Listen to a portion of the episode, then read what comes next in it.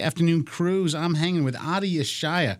Adi Yeshaya has been a fixture in the music world internationally for many decades, and he's a beloved figure here in the Twin Cities, especially in regards to his long tenure working with Twin Cities vocal icon Debbie Duncan. May she rest in peace. Yeshaya is opening up his songbook to explore some arrangements he cooked up over the years with Jennifer Grimm handling the vocals. That's going down on Sunday at Crooners at 6:30. Adi, thank you so much for visiting Jazz 88.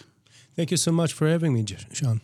Now, Adi, we just heard one of your tunes, one of your arrangements, and you've gotten calls, you've gotten calls, I should say, from some of the biggest names in the music world Whitney Houston, Lena Horne, Prince, Aretha Franklin.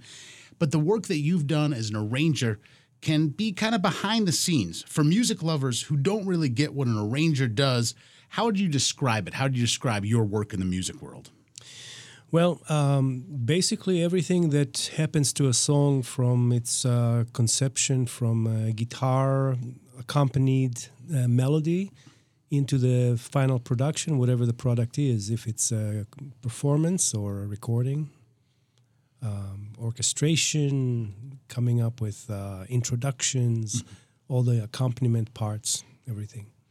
And a lot of times, what that means, Adi, is that your work might start with source material that isn't yours, and then you have to figure out how to present it properly for the ensemble, which is a lot, a little bit of a different skill, I would say, than somebody just looking at an open sheet of manuscript paper and going, What does my soul say? But you've breathed your soul into other people's works by finding how to present it for that ensemble, put in the right key, put in the right tempo, put in the right feel.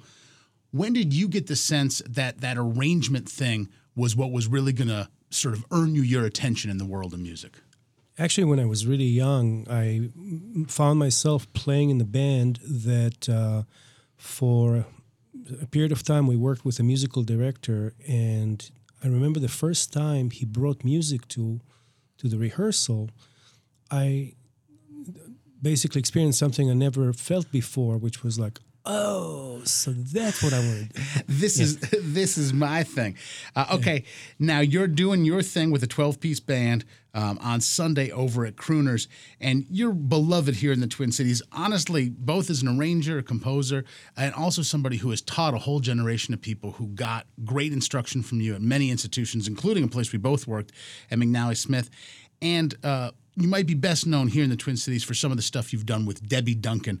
You're revisiting some of that work with this uh, performance on Sunday. What had you want to relook at some of the charts you had worked up for Debbie Duncan? Yes, actually, um, this band started in the early 90s when Debbie was um, um, the front person, and uh, many of these arrangements were done for her. Um, over the years, we went into other things and kind of lost interest in the large band kind of uh, sound. After she passed away, I started uh, wondering if it's time to look back a little bit, uh, bring bring some of the old players back if they are still interested. I was really happy that um, most of them actually came came back to, to their chairs and they sound better than ever. Um, but yes, some of these arrangements are new, and a couple new arrangements that are specifically written for Jennifer Grimm. Jennifer was actually very instrumental in me wanting to do this uh, project because uh, she approached me a couple years ago about uh, bringing her uh, Judy Garland tribute to symphony orchestras. So we rewrote everything and actually the little snippet that I put together has one um, example of that uh, symphony show. That's the last song that we're gonna hear. So okay, well we are going to get into that, and that's really exciting stuff. I'm chatting with Adi Yeshaya, and his group is coming to Crooners for a show on Sunday night. And I wanted to highlight the the this is a 12 piece group plus Jennifer Grimm. Is that right Correct. for the size? Yes. I call that a medium sized band, my man, and I love that. Oliver Nelson. Charles Mingus, Dave Holland. These are some folks who have worked in ensembles about that size.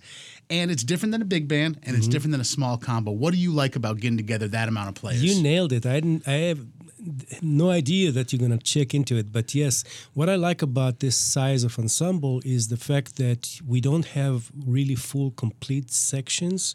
So there's more interaction between the sections, and it's small enough to actually swing and groove and it's not too large or not too heavy, you know. So I love it. The show is on at Crooners on Sunday. Let's check out this medley with some work that you've done with the band alongside Jennifer Grimm featured on some of the stuff. Adi Yeshaya, thank you for visiting Jazz 88. Thank you so much, Sean.